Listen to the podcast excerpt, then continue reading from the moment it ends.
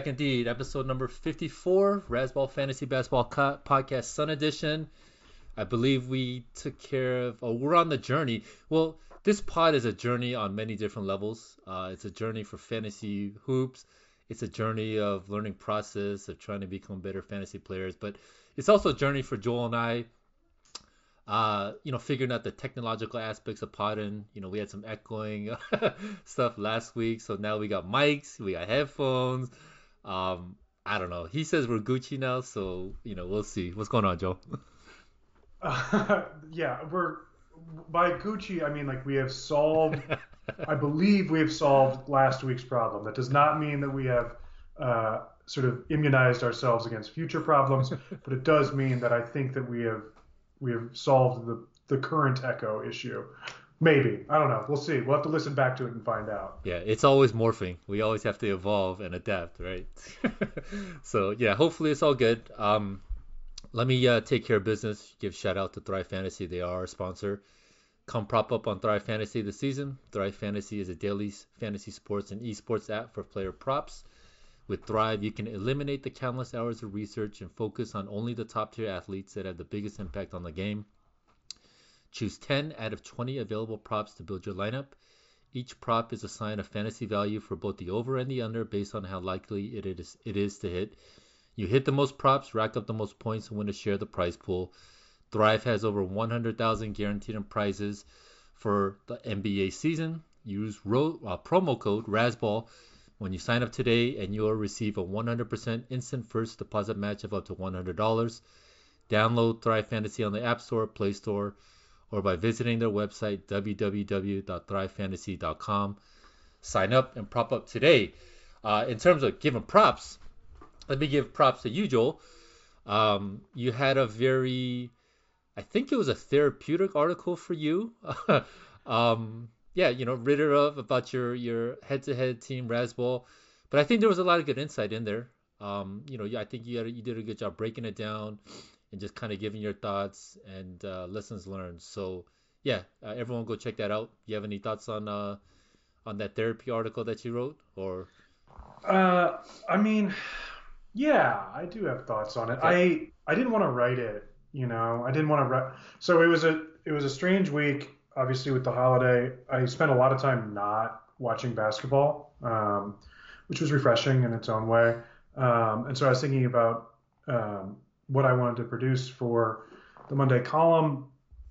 And, um, you know, Kelder's been writing these Razzball Writers League recaps. Um, and, like, just there's been no mention of what my team is doing because my team is dog shit.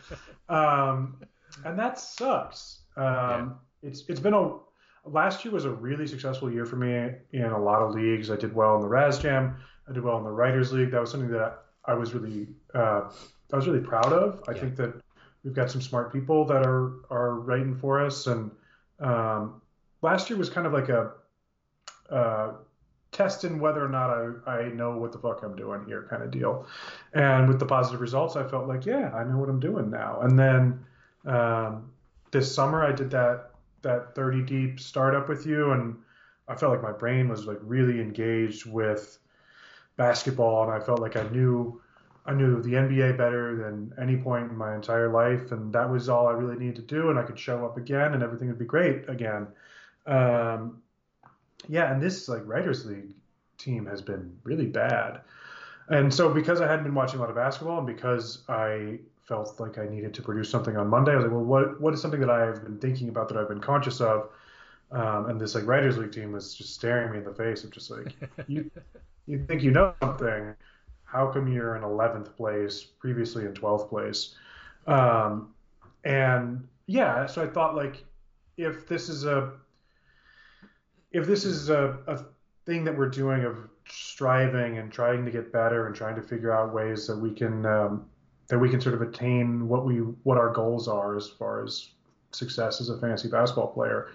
Um, it's not that I just like figured out everything last year and that means everything is solved. Like, and really, you could make the question of like, what did I figure out last year?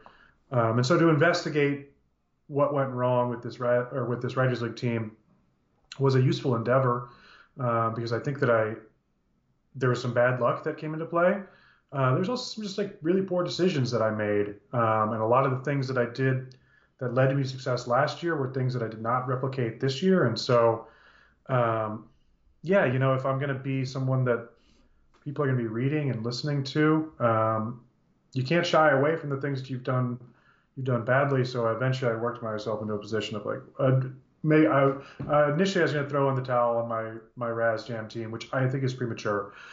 This Writers League team I think is bad, um, and so like talk about how I've failed in this particular instance because someone always finishes last, and um, no one wants to be that guy, and so hopefully there are things that I have learned from this that will prevent me from being in this position in the future. Uh, hopefully my my failures can uh, can lead to others' successes because yeah, these were these were fairly common errors that I've made. I think so. Uh, it wasn't fun, I guess, and you could make the argument that therapy never is, but um, this is this is growth or this is an attempt at it. So uh, away we go. You know. Yeah, no, for sure. I, I think that's uh, you know in terms of our I don't know what the right word is our uh, I guess our foundation of this pod uh, I think that's pretty much what it's gonna be focused on. You know, like in process, uh, strategy, just you know how to get better because you know the game, the matrix, the landscape, it's always evolving, always changing, right? There's always new things that you can learn. Uh, there's you know new insights. You know, it's just it's gonna be an ongoing process. So I think that's gonna be our, our main focus. And for better or for worse, um, you know, we are not the best fantasy players out there. You know, I think we both strive to. Um, and you know, last week, you know, I was telling you, I was, you know, take a lot of walks after after work and stuff like that, and you know, just doing a lot of thinking. And then this past week, um, it's kind of like a lot of the thoughts were like, well, you know, the in anything in life, like you learn the most from mistakes, right? Like that's the only way that you can get better and like i mean i and then my brain just like branched off and went off into a whole like spectrum of things right because it's like you know um you know like trees right? There's a reason why gardeners they have to prune the trees the branches right? Yeah. Like the only way for a, tr- a tree to truly be healthy and to grow is to cut you know cut off branches cut you know right? And then and then the you know the rebirth right? And then you know they're like and this is I don't know maybe I have a fucking weird psycho weirdo brain but you know you know but like you know like capitalism right? Like capitalism it's about basically allocation of resources and diverting you know resources to the proper place to make things more efficient or to provide innovation or things like that right? You know like our current system is you know socializing losses, right, and capitalizing gains. And there's a lot of zombie companies, right, and and so like a lot of those companies, it, it's just a misallocation of resources, right, and so you know a lot of these firms because they know that there's no risk, they're able to just do shit and then there's no repercussions, right?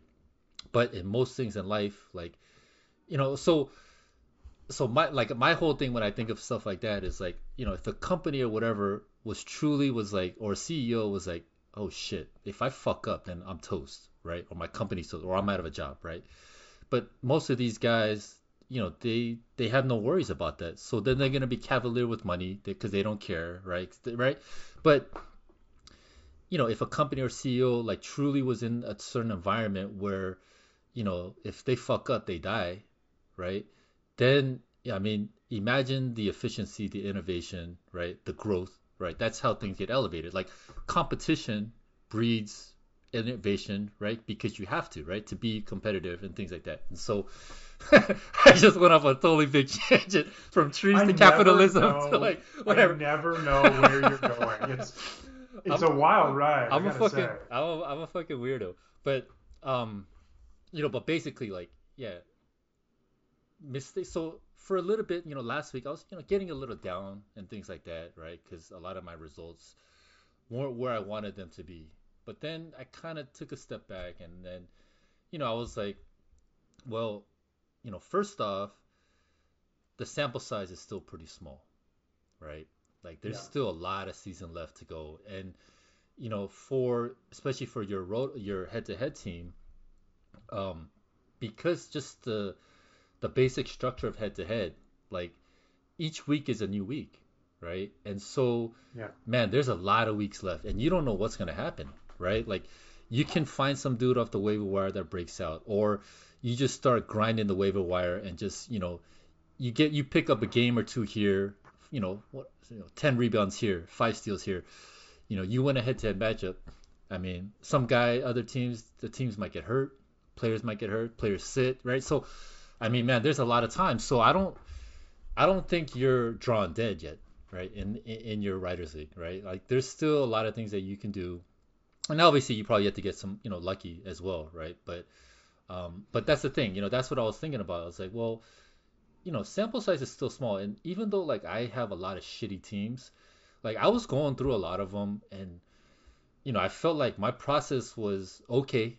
You know, obviously it wasn't great because we're we keep talking about it. We keep talking about you know evolving our process and things like that. But you know, going through a lot of, it, I'm like, man, you know, you know, granted, right? I did you know make some mistakes. I could have done better, but at the same time, you know, there are some injuries. Some guys aren't performing, so it's not you know I'm not going to get completely down. But now with that said, um, because you know I, I did feel like I made a lot of progress, right? But if that result or if those things continue to kind of play out the, the way are out, then like it's okay, right? Because then now like that's a growing experience. Like now I had to figure out, Mhm. right? Like and kind of like how you broke down in your article, which was great, right? You figured out and you looked at certain things and you're like, you know, what can I glean from? What can I learn? How can I get better and things like that.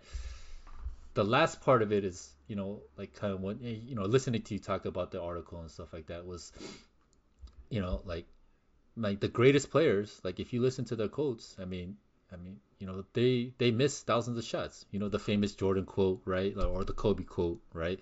You know, they're you know, yeah, I've I've made hundreds of game winners, but I've also missed thousands, right? Yeah. And you know, sometimes like we get so focused on one side of the thing, or we tend to overlook one part, or you know, we don't understand, or we don't take into account like how much work or you know just other stuff that you kind of is not like right in your face you know we tend to overlook that but you know there's a lot of stuff you know behind the scenes and um yeah. I, I just can't believe I, I'm I'm gonna laugh when I listen to this one again so I just went on the huge rant but uh, I guess the basic point that I uh, you know I wanted to kind of make there was that um you know like I know you feel like you know you're drawn dead and that that that team in particular is crap but like I don't I don't think so you know like because there is still a lot of time right? And there are It's still true. things that you can do right? And you know maybe come all-star break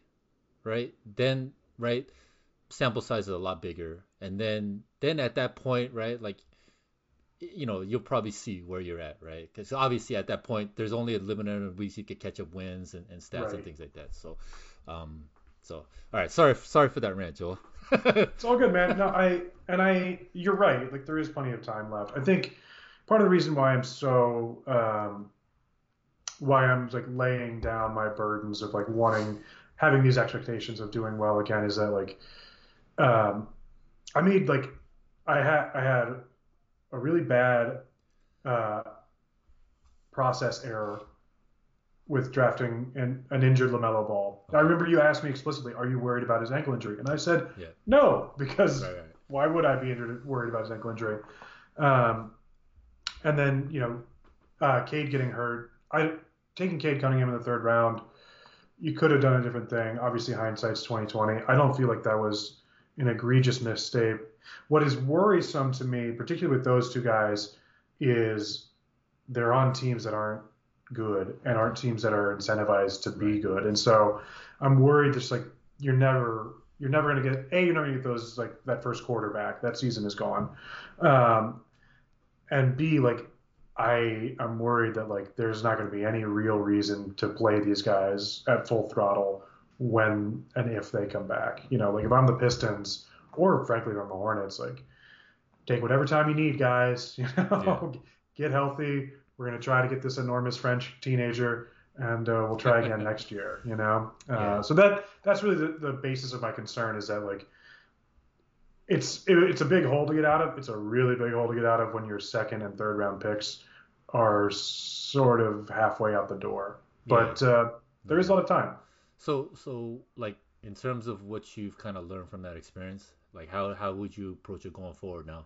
Are you gonna kind of shy away from injured players or teams You- that yeah, go ahead. I think the the injured player thing was just like that's a thing that you shouldn't do. Like especially with you know Ball turned his ankle like really close to the start of the season. It was Yeah. he played a lot of the preseason before he twisted it, um, and so I think that I think that there was I you know I was buying a I was already buying ceiling you know taking him at like 15 or 16 or whatever you know Yeah. that was that was uh, taking him at the top of market.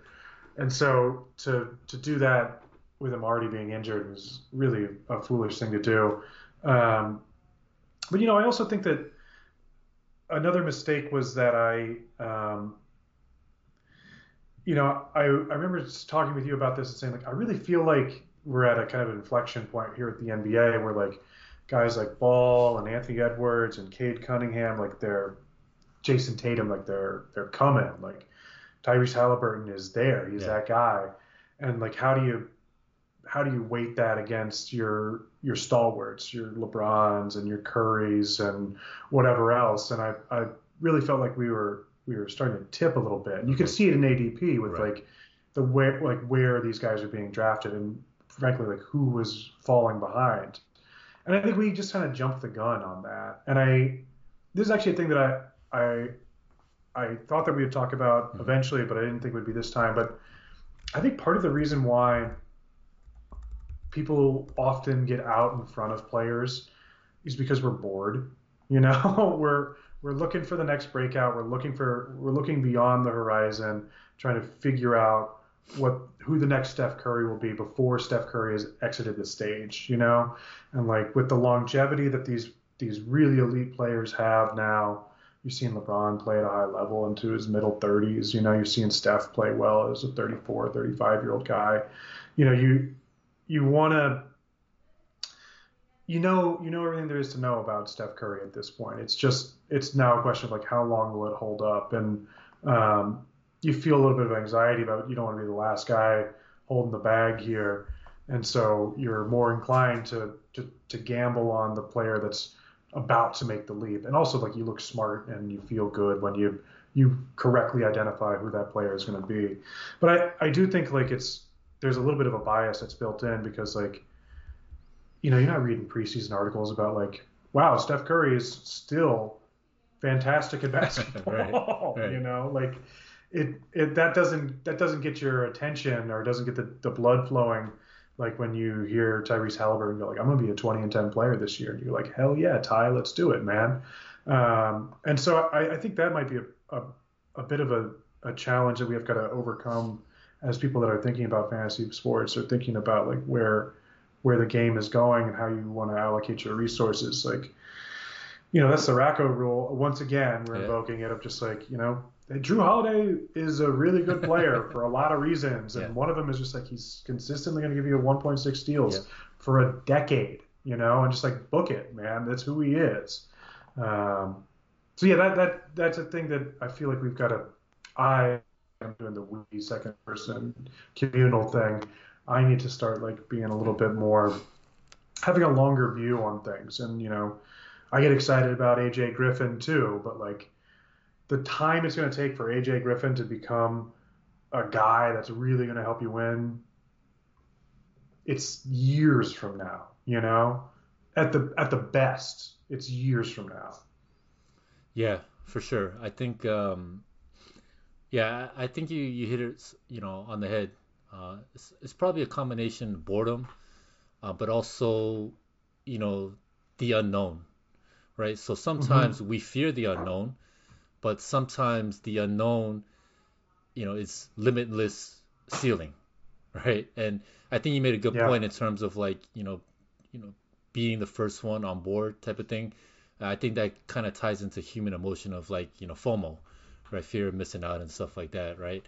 Um, and yeah, I just think that we get so excited with uh, when something is unknown, then you can use your imagination to kind of build narratives or to be creative and imaginative of projecting scenarios, right? Right? Because Mhm. hey, who, who like who can deny it, right? It's in your brain. It hasn't happened. There's no reality, so your Yeah, perception it hasn't not happened yeah, yet. exactly. Yeah, like your perception is your reality, right? And um, I think sometimes that's um, the danger of kind of like the fantasy bubble at times. You know, like once something gets a hold, it just takes on a life of its own, and then right, the hype machine goes, and uh, right, just everybody kind of just you know, I mean, it's it's really just like trading, you know, like the sheep flock, right? And then fear of missing out and the emotion and stuff like that, and um, you know, like like I you know I've traded for decades on my own, but yet still, you know, sometimes like I I, I fall into it too, right? And uh, that's just you know human nature, right? It, it's it's very tough. Um, yeah, I definitely have to get into it, you know, get better with that as well. Yeah, I think the Cade Cunningham, I don't think it was that egregious. Um, No, me neither. yeah, I, maybe the price. You know, I, I think Rocco, you know, in his little tweet thread, you know, he's just kind of like, yeah, the hype did get a little out of control, but I think there were a lot of good things there. Um, it's just bad luck, right? He got injured. Um, the LaMelo one is that's a tougher one because the yeah injured, but it wasn't like a significant injury, but yet right, that's something an injury that could linger. You know, it there was a little bit bad luck that you know he whatever the guy on the um, courtside seats, right? So that's a little bad luck there, Yeah. but um, I mean, that's a that's a much tougher situation too because the discount wasn't that right. He didn't fall too too high, too high, uh, too low.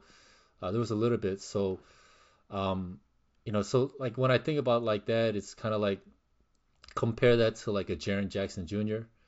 where that price fell pretty, you know, pretty significantly, Yeah. right? And um, and I feel like a dummy because I kind of, you know, basically took him off my board because I thought he would be much later but man, he's already, you know, I mean, he's not even playing 30 minutes a game and he's already, you know, going crazy, right? So, um, you know, that's a tough one. But I think when I think about the two situations, it's like that draft cost, you know, you were getting a pretty good discount, whereas like a LaMelo situation, um, you know, he wasn't going that cheap. And then I think, you know, the point that you made about your second and third round picks, uh, you know, I think it ties into the Rocco, you know, stra- you know, philosophy as well, like safety, right? Foundation, Yeah. right? Like games played, like totals, like they matter a lot, right? Like the per game is so sexy, right? And you know, like this takes me to like Kawhi Leonard, right? Like when I was Mm. doing his projections, I mean, I nuked him a lot too with the games played because I was like, all right, let you know, I think I put him at like 40 games or something like that, right? But you know, my thing is like, you know, he's had over a year, almost two, a year and a half off, so you know his body should be good. You know, there were all the best shape in my life, you know, articles. You know, he put on a lot of muscle, like, like so a lot of things. You know, the boxes were checked there, right? But even when I nuked his games played, totals, projection, stuff, stuff like that, he was still coming out crazy high in per game. Like you know, he's basically like top. He was like a first rounder, and then I was like, okay, well, yeah, two round discount. That seems pretty fair, right? right? But it's like Sure. you know. But now, like thinking about it, like man, you know, maybe in that scenario, you gotta just just to be safe, you gotta put another two count discount, right? So, you know, I think there's a big difference between a third rounder and a fifth rounder. If your third rounder goes down, like yeah, you, I mean, it's not the end of the world, but that's much different than your fifth rounder going down. You know, it's, it's much easier to kind of come back from that. So, um, yeah, no, that's it's uh, it's good stuff. All right, hold on. There was some stats uh, that kind of you know caught my eye. I just felt like it kind of kind of funny. Um, Golden State, the Warriors. I mean, they're a bunch of hackers, leading the league in the, in foul rate. Whereas Miami, they're the most disciplined when it comes to fouling. Toronto, I mean, this is no surprise. They're causing the most turnovers. Well, interestingly, Boston, Yeah. Boston's causing the fewest, which which was very surprising to me. Uh, OKC they allow the most second chance points. Uh, Cleveland uh, tied for the fewest with Sacramento. This, I mean, Cleveland I get. The Sacramento is that was very interesting to me. Uh, Charlotte they allow the fewest fast break points. All hail Steve Clifford because last year, yep. uh, Charlotte they were 24th, right? So, uh, you know, coaching matters, uh, philosophy and stuff like that. Milwaukee allowing the fewest points in the paint, while Utah allows the most. Detroit, um, highest unassisted two points, so a lot of ISO when they're scoring. Golden State, not surprisingly, the most assisted. Cleveland, the highest unassisted three pointers. The Spurs with the most assisted. Brooklyn, this one was very interesting to me. They've held the opponents to the lowest field goal percentage, which is pretty shocking to me. And I remember Agreed. one of our right one of our early pods this season, you know, we were talking about you know the Brooklyn defense and things like that. So, um, and you know they didn't even have to get Ime Udoka for that. Well, what do you know? That's right. Forgot you were on that. San Antonio, uh, they allow the, the highest field goal. Uh, in terms of three point percentage, Philly's the lowest, or so or they're the best. Uh, San Antonio, they're the highest. So basically, stream all your guys against the Spurs. That's that's the lesson learned here. Um, The Spurs are so bad. they're so bad on offense. They're so bad on defense. They're they're pulling off a very convincing tank for yes, Vic. yes, it's uh, go Vic, go Vic. Um, all right, we there were like so you know process and you know I think the last three we've been pretty focused on that. Um, and I mean I've been doing a lot of thinking about it. Uh, and so I reread uh, an old interview. Uh, I don't know if you guys know uh, Va- uh, Vlad Sedler. He's like basically the goat of uh, fantasy baseball. Does very well in fantasy football too. Uh, he did an interview with this guy named Casey Cha, who's a NFBC Hall of Famer for baseball. And so I think this interview was like two years ago, and the it, I guess the embarrassing thing, kind of, was that you know I've read this like a few times, uh, and then when I read it again last night, like there were things that kind of hit harder, you know, for me.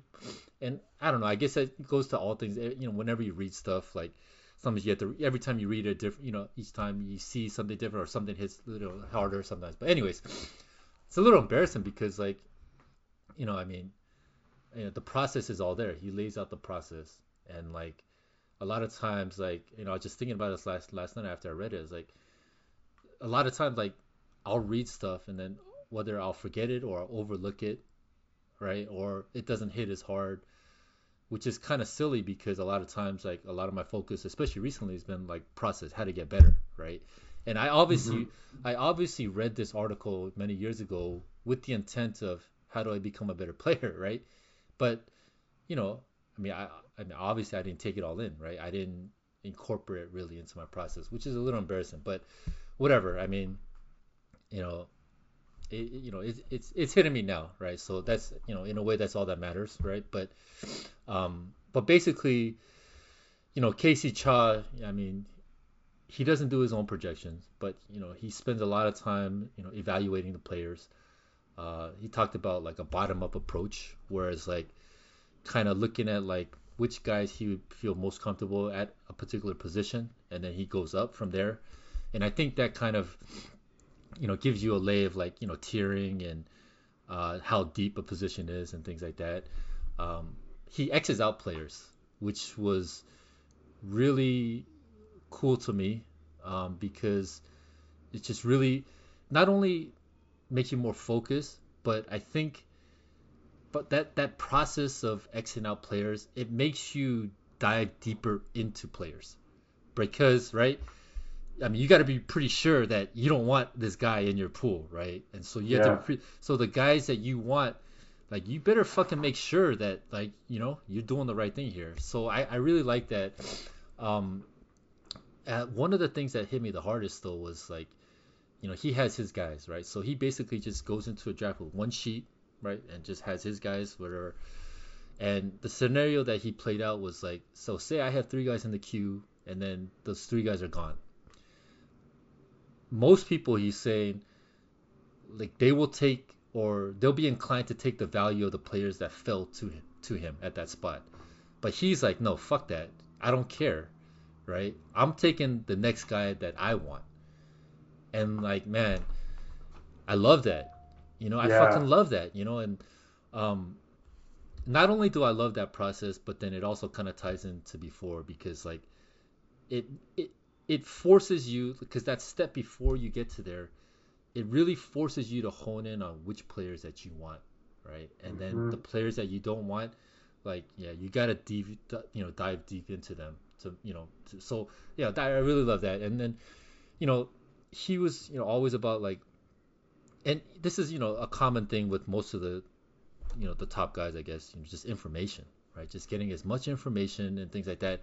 And I think the thing that I learned this from Wong too, right? Um, you know, because well, okay, before I get into that, but back in the day, for me, information, I guess I didn't really have guidance on it to a way. I Mm. was like, I just didn't know where to start or where to go. So for me, information, I was kind of like, oh, you know, whatever, Ro- Rotoworld, or I'll read other fantasy analysts on what how they view stuff. But I, I realized that's that's probably not the right way to do it. A- At least for me, I guess, um, because when you're reading other people's, I guess, perspective, and uh, you know, it's not to denigrate them. It's just that's their perspective, right? But then sometimes, you know, you may get attached to another perspective, or, um, you know, because like they obviously are looking at their own research, their own stuff. They have a reason for talking about a certain player or talking about a certain thing, right? And so, you know, that's not your your basis, your foundation, right? Like you're getting something, you know, that's been kind of filtered through somebody else's whatever process. And then there's also the danger of, you know, groupthink, right? Because one person hears Mhm. one thing from another and then, you know, they're like, "Oh shit, yeah, that makes sense." And then they they extrapolate and then they they take that and then it takes on a life of its own. And so, you know, back in the day, you know, I, I didn't really, I guess, understand it, but I think I have a clear idea and so like that part of the process is pretty clear to me now like and that's why i try not to uh, read or listen to as much fantasy stuff now. So for me i think it's more about just the, the nsa example right? Just give me all the fucking information right? And just and so Yeah. now i think i have a better idea of how to filter it. And you know and what casey chow was saying was like you know it's not I don't want the information about you know, you know this guy's a whatever sleeper or this guy's right, you know, could break out. For him, he wants the little nuggets of the GM, you know, whatever talking about him, or the coach is saying, you know, this player made this uh, like an approach change, or right change his stance, or you know, it's like something like, and you know, I thought about it, I was like, that makes a lot of fucking sense, right? And like, you know, when especially this past summer when I started to just kind of just you know, more information, I had a little better, clear idea. Just let me just bring in all the information and then filter it. And so like that kind of like correlates to like the Bol Bol thing, right? And you know the only reason I picked them up on Fab was because you know like articles I was reading, right? You know, you know Terrence Ross is like this guy's a fucking like he's a he's he's a giant he's crazy like he's unbelievable, Yeah, right? his own thing. Yeah, and you know, and then the coaches are like, you know, whatever they had the lineups. I mean, we've already talked about all this stuff, but for me, I think you know, it's like I wasn't confident enough in my process to actually to draft him, right? Yeah. So you know, okay, like I'll give myself credit for taking, you know, whatever picking him up on Fab, but like if I was so like I want to get to that level, right? So I'm sure Casey Charles like, boom, like that antennas go up, you know, right? And then that's probably like his guy, and then he writes them, and then end of the draft, I'm taking that fucking guy, my last pick, right? Yep. And like that, that's where I want to get to, and like I feel like yeah, like now you know actually going through it and experiencing it, like I feel definitely a lot more confident with that, and so in terms of like information, like uh, I think I understand it better. Um, Yeah. So yeah, we'll see. All right. So sorry for that that rant. Let me hear your thoughts on, on any of that, man. I I mean I think that's where I want to get to as well. Um, you know I I think that I think that from where we are, um, it makes it makes sense from where I'm from where I started to where I am now, it makes sense because I I feel like I didn't really know I didn't really know fantasy basketball. I came to fantasy basketball having a fantasy baseball experience. Um, interested in playing the game. I sucked for a while. I started reading Razzball. I got better. I stepped into the Raz Jam. I got my shit handed to me. Learned some things. I got better. Um, and then this this like 30 deep draft this summer was a really I don't think I understood the gravity of that experience until uh, until now because it really made me evaluate every player in the pool, yeah. which is not something that I'd ever done before, which is really like it speaks to the idea of like being able to pick your guy, you know, like and obviously because there's salary components to it, there's a lot of different like layers that you can put onto this, but you know, like like so in that writers league, I drafted Jamal Murray and I traded him because I was worried about my sc- my scoring. And in that 30 deep team, I drafted Jamal Murray, and I'm not gonna fucking trade him because I think he's a because I think he's a good basketball yeah, player. You know, like the the particular uh, statistics or projections or how it all fits together or whatever sort of matters less in that. It mattered less to me in that uh, 30 team format because I was just trying to get ball players. You know, I was just trying to get guys that I think are either talented or in good spots, or I, you know, hopefully both. And I think that that is much closer to that idea that you were talking about of being able to X out players or being able to go like, this is this is how I view this position or this player. Um, and then when I do these, you know, these redrafts or I do, you know, more standard conventional drafts, I find myself leaning on projections more and I think it's to my detriment. You know, like like I'm thinking about some of the dumb things that I did in redrafts in like the writers league or whatever. We don't have to recap those. You can just read the piece about the dumb things that I did. but I also remember, you know, I remember during the Raz Jam draft, which is a slow draft, which I now have come to really appreciate because I can really sit with a choice and a decision. And I was sitting the fourth round and I was looking at Desmond Bane and Terry Rozier and De'Aaron Fox. And I moved Bain off for whatever reason. And I was like toggling back and forth between uh, Rozier and Fox. And I was looking at the numbers, at your projections. I was like keying it into the, the team tracker and seeing how, how all the pieces fit together. And I was worried about steals. And your numbers had Terry Rozier having better steals this year than De'Aaron Fox, and I I just didn't believe that. You know, like I've just I've I've, I've seen I've seen these guys play enough basketball, and I I sort of understand who these guys are enough as basketball players to like I think that De'Aaron Fox is more likely to st- have a higher steal rate than Terry Rozier this year, and it, I went against the number, and it's worked. You know, like my my understanding of like I think Terry Rozier coming into this year was a very good buy. I think that he's a, a very useful fantasy player. But I think De'Aaron Fox can be a star, and I think he like showed that star turn in the last you know couple of months of of last season, and that's where that was the bet that I made, and that's that's the benefit that's now. It's like, yeah, he's he's really that guy, and that if I was just looking at the numbers, those two players were really close and I could have fallen into the, the trap of believing the projections as opposed to believing like what I think I know about these players. And you know, like I don't have a I don't have a real like off season process yet. I don't have like a way of getting prepared for the season other than like thinking and reading and listening to podcasts and whatever. But there's no like systemic or systematic process that's going on. And so when I find myself in these kinds of positions, it's just like, what do I believe is true about this player. And I feel like more often than not, when I'm I'm getting these conflicting signals from projections, like that my my own intuition, my own understanding of basketball, my understanding of like fantasy basketball also is valuable, you know, and because because there are no like formulas that are going into that or because there's no like number crunching that goes into that i would often be like dismissive of it because like what do i know i'm just a i'm just a guy Um, but it turns out like I, I do know something. Yeah. You know, there are some reasons for why I think what I think.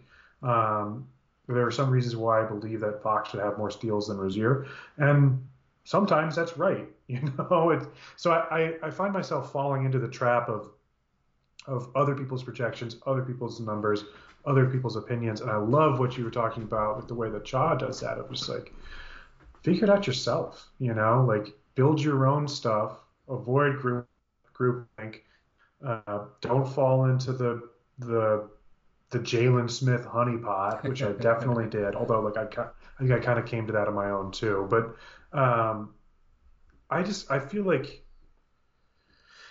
I feel like it's a a probably a more I want to say like a more honest, but I don't think that's actually the right word. But like a more honest way of playing this game of like, what do you think?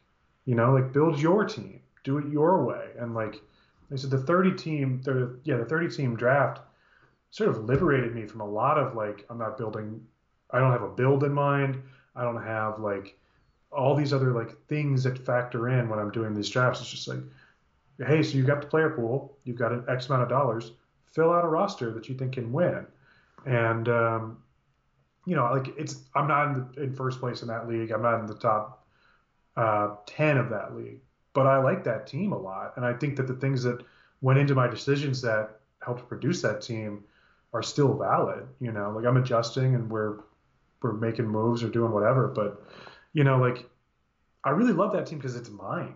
You know, because like I think John Collins is good because I think Jamal Murray is good because I think Scottie Barnes is good. Yeah. Um, and that would be really satisfying if that comes if that comes true, you know.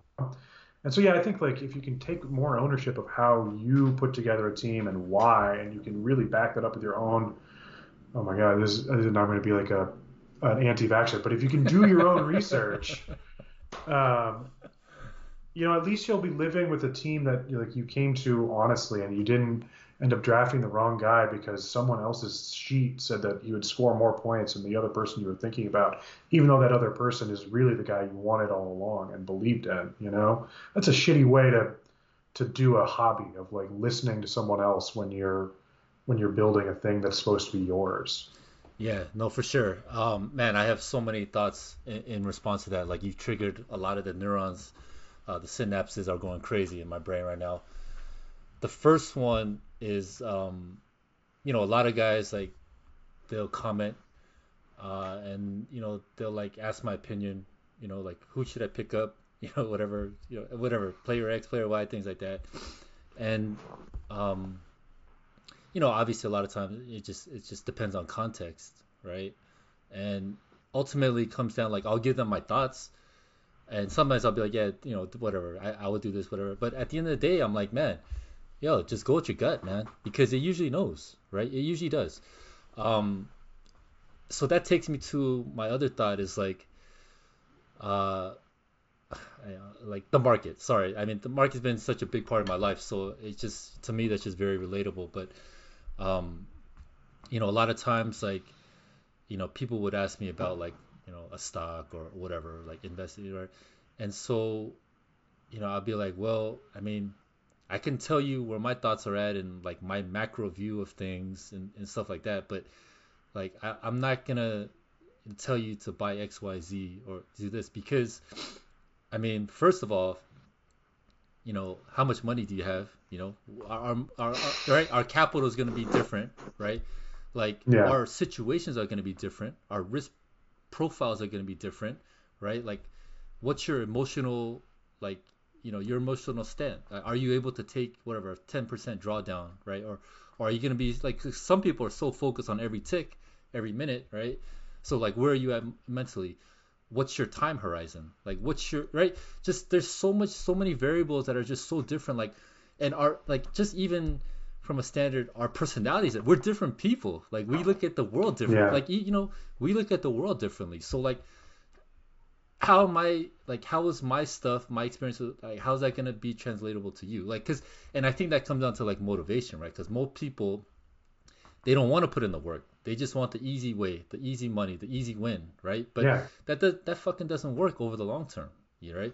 And then you know like those are the people that will be like oh well, you fucking told me to get this guy, and then he got hurt, or you know, he sucks, and it's all you, you know, all you, look, Yeah, dude, yeah, you're a fucking douchebag, right? Like, um, right? Like, do your, like, you know, do your research, right? Whatever, but, um, but you know, I, I think the perfect example of this is like, you know, long, long time. So this was like dot com here. So this is when like, you know, things were going crazy. So, you know, I basically, I probably shouldn't be saying this, right? But anyways, you know, I had some sort of like in- information, right? And so, you know, I told like my buddies, yeah, you should probably get into this, right? And so I guess they all pulled their money and stuff. Good but friend. yeah, they you know they pulled their money, you know, they went and they did it. But you know, the what ended up happening was, you know, the shit tanked in the beginning, right? Because you know there was lockup periods and just a, a lot of stuff that like from a micro perspective it makes sense, but like if you don't know any of that stuff, you know, like you're freaking out. You're like, what the fuck, right? And you know, Yeah. so I, you know, like I never told them like anything. I just said, yeah, probably a good idea to buy it, right? Without you know time horizon and stuff like that. But like, so anyways, the dude that was handling, you know, like the pool of money, like he started fucking freaking out, right? And then he sold it, and then everybody blamed me, right? And I was like, you fucking asshole, right? Like you know, like, and but but that's the thing, right? Because like he didn't know like the reason. Like I didn't tell them the reason for the you know for for getting the trade, and you know that's probably my bad. But anyways, but like my point is is like like they my reason for being in the trade was completely different from theirs, and because of that, they weren't able to manage it well, right? They weren't able Yeah. to like deal with anything, right? And so you know because they were so focused on oh quick buck quick buck right? Right? Like they overlook everything else right? So um yeah so i mean that just that just took me on this whole little thing. I was gonna say some more shit but i forgot so. All right. No worries, man. I mean, yeah, I uh, the other, I guess, the thing that sort of sparked on mine is like, um, you know, for the most part, people aren't playing fantasy basketball for their livelihood. Like that's a big difference between True. what we're talking about and and what you were doing as someone who was, you know, working in markets or whatever. And so, you know, like you can listen to people that are experts. You can listen to people that have followings. You can listen to people that are successful a lot, and you try to replicate it. You know, and because you want to win too. And and I'm I'm coming around on the idea of just like, wouldn't you rather win with your guys rather than like drafting Josh Lloyd's All Star team? Right. You know, like I and I understand like I understand the appeal of doing that second path because like you know that was sort of what I was doing. That when I was first finding success in this, it's like, well, I, Sun said to pick him up, and like he's good, so I'm going to win because I'm because I'm reading Sun and no one else is. Um, but now that I'm in this space where I feel like, you know, I'm competing against you, I'm competing against these people that um, are sources of information for me, or people that I that I respect and listen to. Like, I feel like I want to take more ownership of how I do things because it will be more. It will just be so much more rewarding if you're if you do it yourself. You figure out, you know, what you're talking about with job. You can I if you can ID your own guys and throw lines through the people that you don't want, and you're right and you win. What more validation would you want? Like that seems to me like the the the best way to win. You know. you know the the thought immediately comes to my mind is uh, I remember the pod I did with Jenicky, and you know he was Hmm. like, "Yo, I don't care like if people listen to what I'm saying because I know that 90% aren't gonna you know do the work to do it, right? And That's it's true. so fucking true, you know. And then you know like I was able to see some of the stuff that he was doing, the work that he puts in. I mean, man, I mean he, you know, is like you know that's why he's you know doing well, right? You know, th- like that's why Wong is doing well. Like, you know, Rocco. That's why Rock. Like, man, the amount of work Rocco puts in is fucking insane, insane, right? And you know that's why he's he's winning, right? And and it, it ties into our combo of like, you know, everybody you know, has their own personality, right? They have their own perspective, their mm-hmm. own style, and like so. Just using those three guys as an example, I'm gonna bring Turner into this too because Turner is doing yeah. very well, and I love him because you know he incorporated the sean siegel and he's going off the wall, uh, you know, he's going anti, you know, fragile and doing stuff and trying to get an edge that way. So he's thinking on his own, but that's his own perspective, his own thought. And so, anyways, those four guys, like, you know, they all have different styles, right? Different personalities. They all focus on different things. You know, like Rocco is definitely more analytical, you know, numbers and, and things like that, right? And I don't, you know, not everybody can do that. Not everybody has the patience to type in all the numbers, right? You know, for their benchmarks, right? You know, like most people don't want to do that, right? And they're not willing to do it, and they don't want to. They don't. They don't. They hate that shit, right? But Rocco loves it. Like that's yeah. and that's his thing, right? And that's what gives him an edge.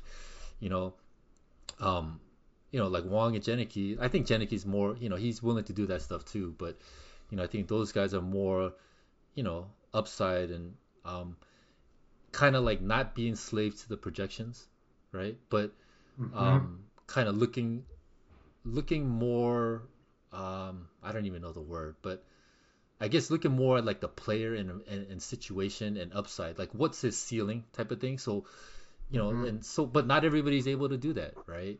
Um, you know, Turner's like, yo, I've identified my strengths and weaknesses from past drafts, and I know what works for me and what not, and I'm gonna fucking do, you know, I'm gonna go with my strengths and right, try yeah. to leave it, and that's fucking brilliant, right? But not everybody has that mindset, right? And so, and that's why, you know, the the, the cookie cutter, you know, like way of strategy and like you said, the Lloyd All Star team doesn't work for any everybody because, you know, and I've seen some of Lloyd's responses to people.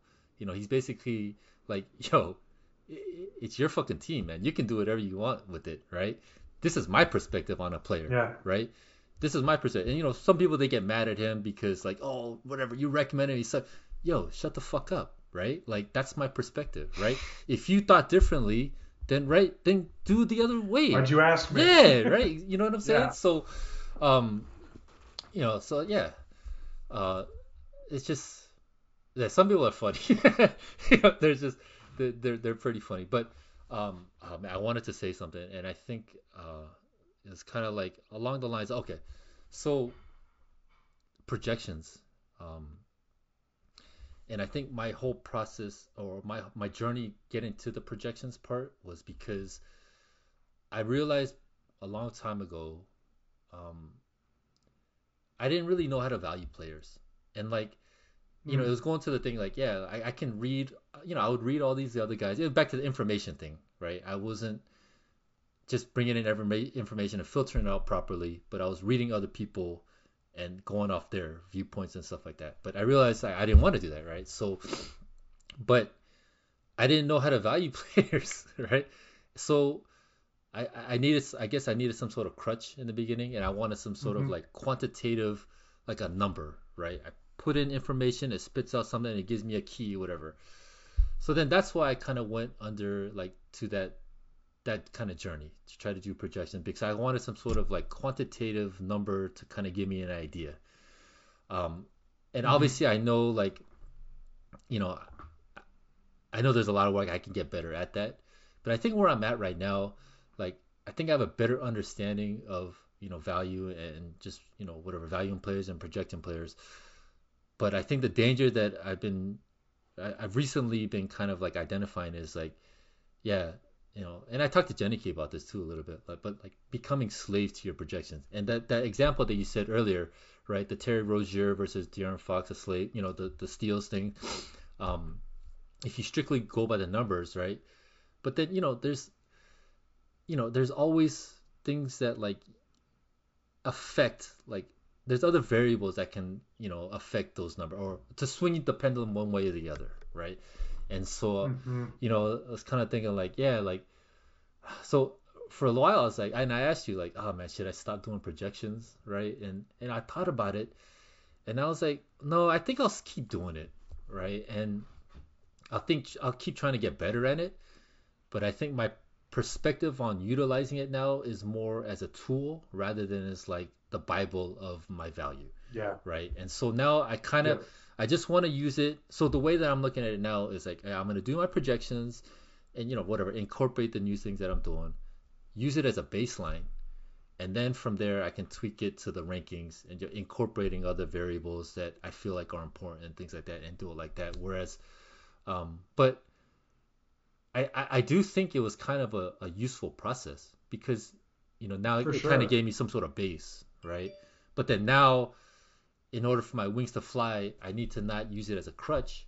I need to use it as just a tool, and then Mhm. from there take it to that to that next level. I think. Um, yeah, so we'll see. I don't know. I mean, the good news too, though, is like, as far as I know, you learned projections from Rudy, and like that seems like a good guy to to be getting your quants from. You know, like A, li- You- a, little bit. The okay. He his shit is on just a different level, and like he's trying to teach Okay. me some other stuff, like even simple stuff, like you know updating the SQL shit. I just keep forgetting the equations and stuff like that.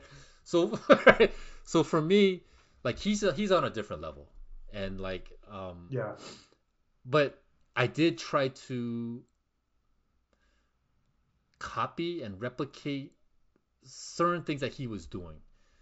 But I wasn't I'm not I'm not, you know, on a, on that level and I'm probably not smart enough to kind of like do exactly what he's doing because I just think he's just on a different level, right? And obviously like I could sure. probably put in work and do it, but I just haven't had the motivation or haven't, you know, actually done it. So for me, yeah, I was the the main thing was basically like um the war room like his war room for baseball um man like that's been It's money. it's been awesome right yeah it's, it's money and so i wanted something like that for basketball. Um and so like that's that's you know why i tried uh, you know to do the projections and stuff like that too like to kind of have something similar to that.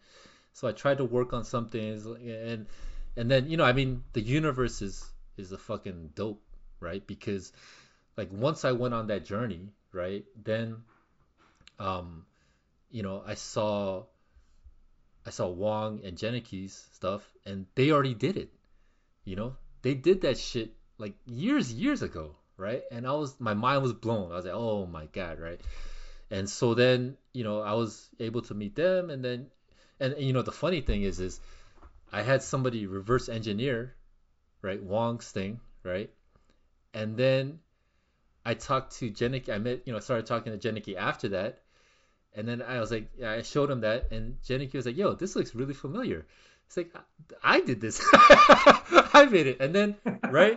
And then right? So like the world like it's a small world right? It's just funny how shit works out like that right? Like so you know once you start going down a path of journey right? Like some the universe usually provides right? Whether it be people or information or you know whatever it might be. It's just it's just pretty crazy.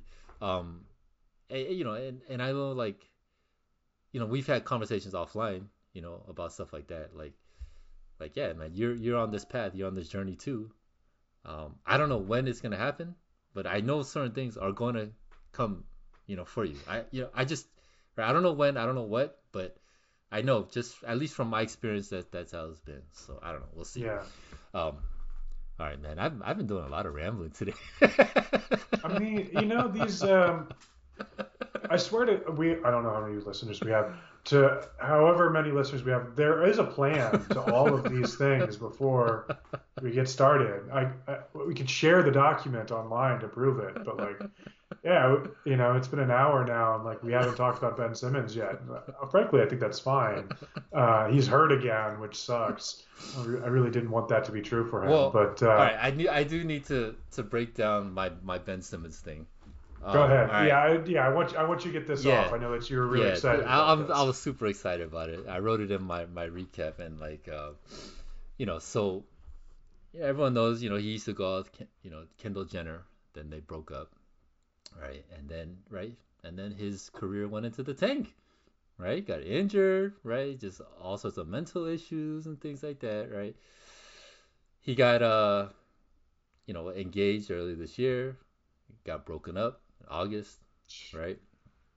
Kendall Jenner went on to with Devin Booker, been with him for a few years, right? I mean, you know, they broke up pretty recently, split in November, right?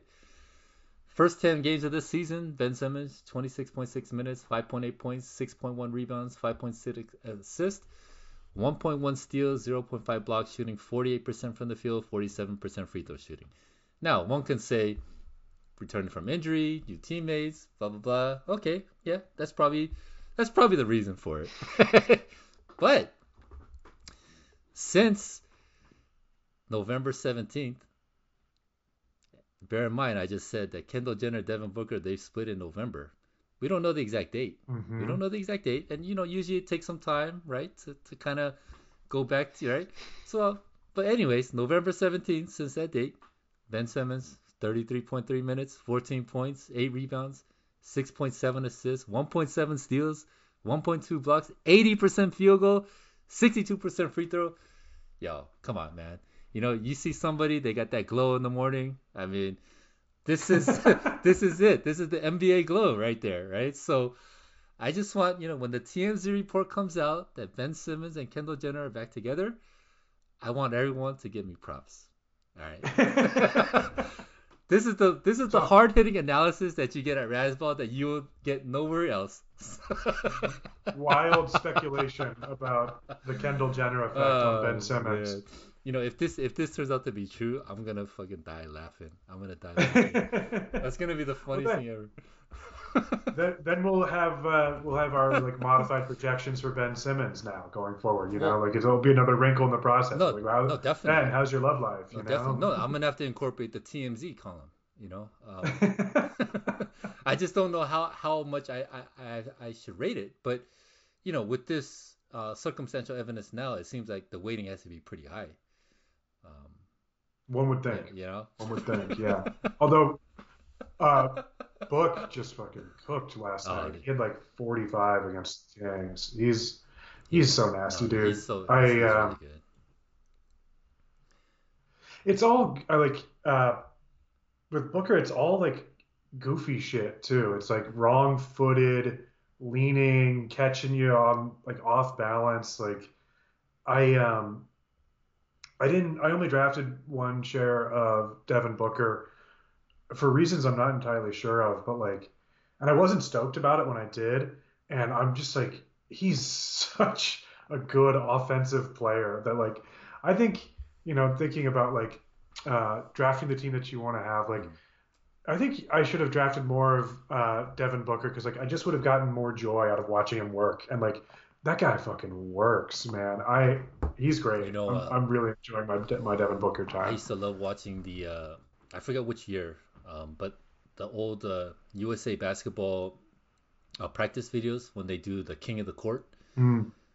man, yo Booker. I mean, he was nasty. Uh, obviously, most of them. I mean, that's why like, you know, Bam. Uh, you watch Bam. Uh, obviously, KD was like uh, freaking amazing, but you know, Bam was getting busy too. Yeah, of course. And that's why I always have you know this uh, offensive expectations for Bam because I just see you know what he does in those situations and stuff like that. But yeah, Booker, I mean it's crazy, right? Because in those king of the court type stuff, it's basically like mid post post type stuff. It's not like you're on the perimeter and you're breaking guys down. Really, you know you're mm-hmm. it's you know you're in the triple threat position, right? And, like the dude's right there. I mean he's got KD guarding him. You know he's got those guys and he's still like getting buckets like yeah, it's it's nasty. Yeah, yeah, a lot of fun watching that. It's uh, it's very good. Thank you very much, Joel, for letting me uh, with the Ben Simmons. You know, the Ben Simmons. We did it, man. I, I appreciate you. I appreciate you. Of course, of um, course. All right, let, you know, let's end it there. Uh, I think you know we can save a lot of these topics for for next time. But um, nah, man, it's always uh, always enjoyable talking hoops with you. Everybody, check out um Joel's therapy article up on Razzball. the hell did we learn? It's a you know good good J.K. Simmons uh, plug too. You know, no, it's good. Uh, I, I love it. I love it. Like those are the honestly like those are like those are the best pieces, right? Because um you learn a lot. You learn a lot from those pieces, right? And I you know like I said, I think you did a good job with you know not only kind of like um showing us like how you feel, how you felt, and how you thought. But like you also said, like you know which players you passed over, or you know kind of like alluding to certain uh, different paths that you could have taken, right? And you know it's kind of like the choose your own adventure stuff, and you know books, and so Yeah. I, I thought it was really cool, man. So, but anyways, always a pleasure. Thank you, Thank, thank, you. you, sir. It's good good hanging out. yeah, until next. We'll see you next week. next week, man. Later. Take care, All.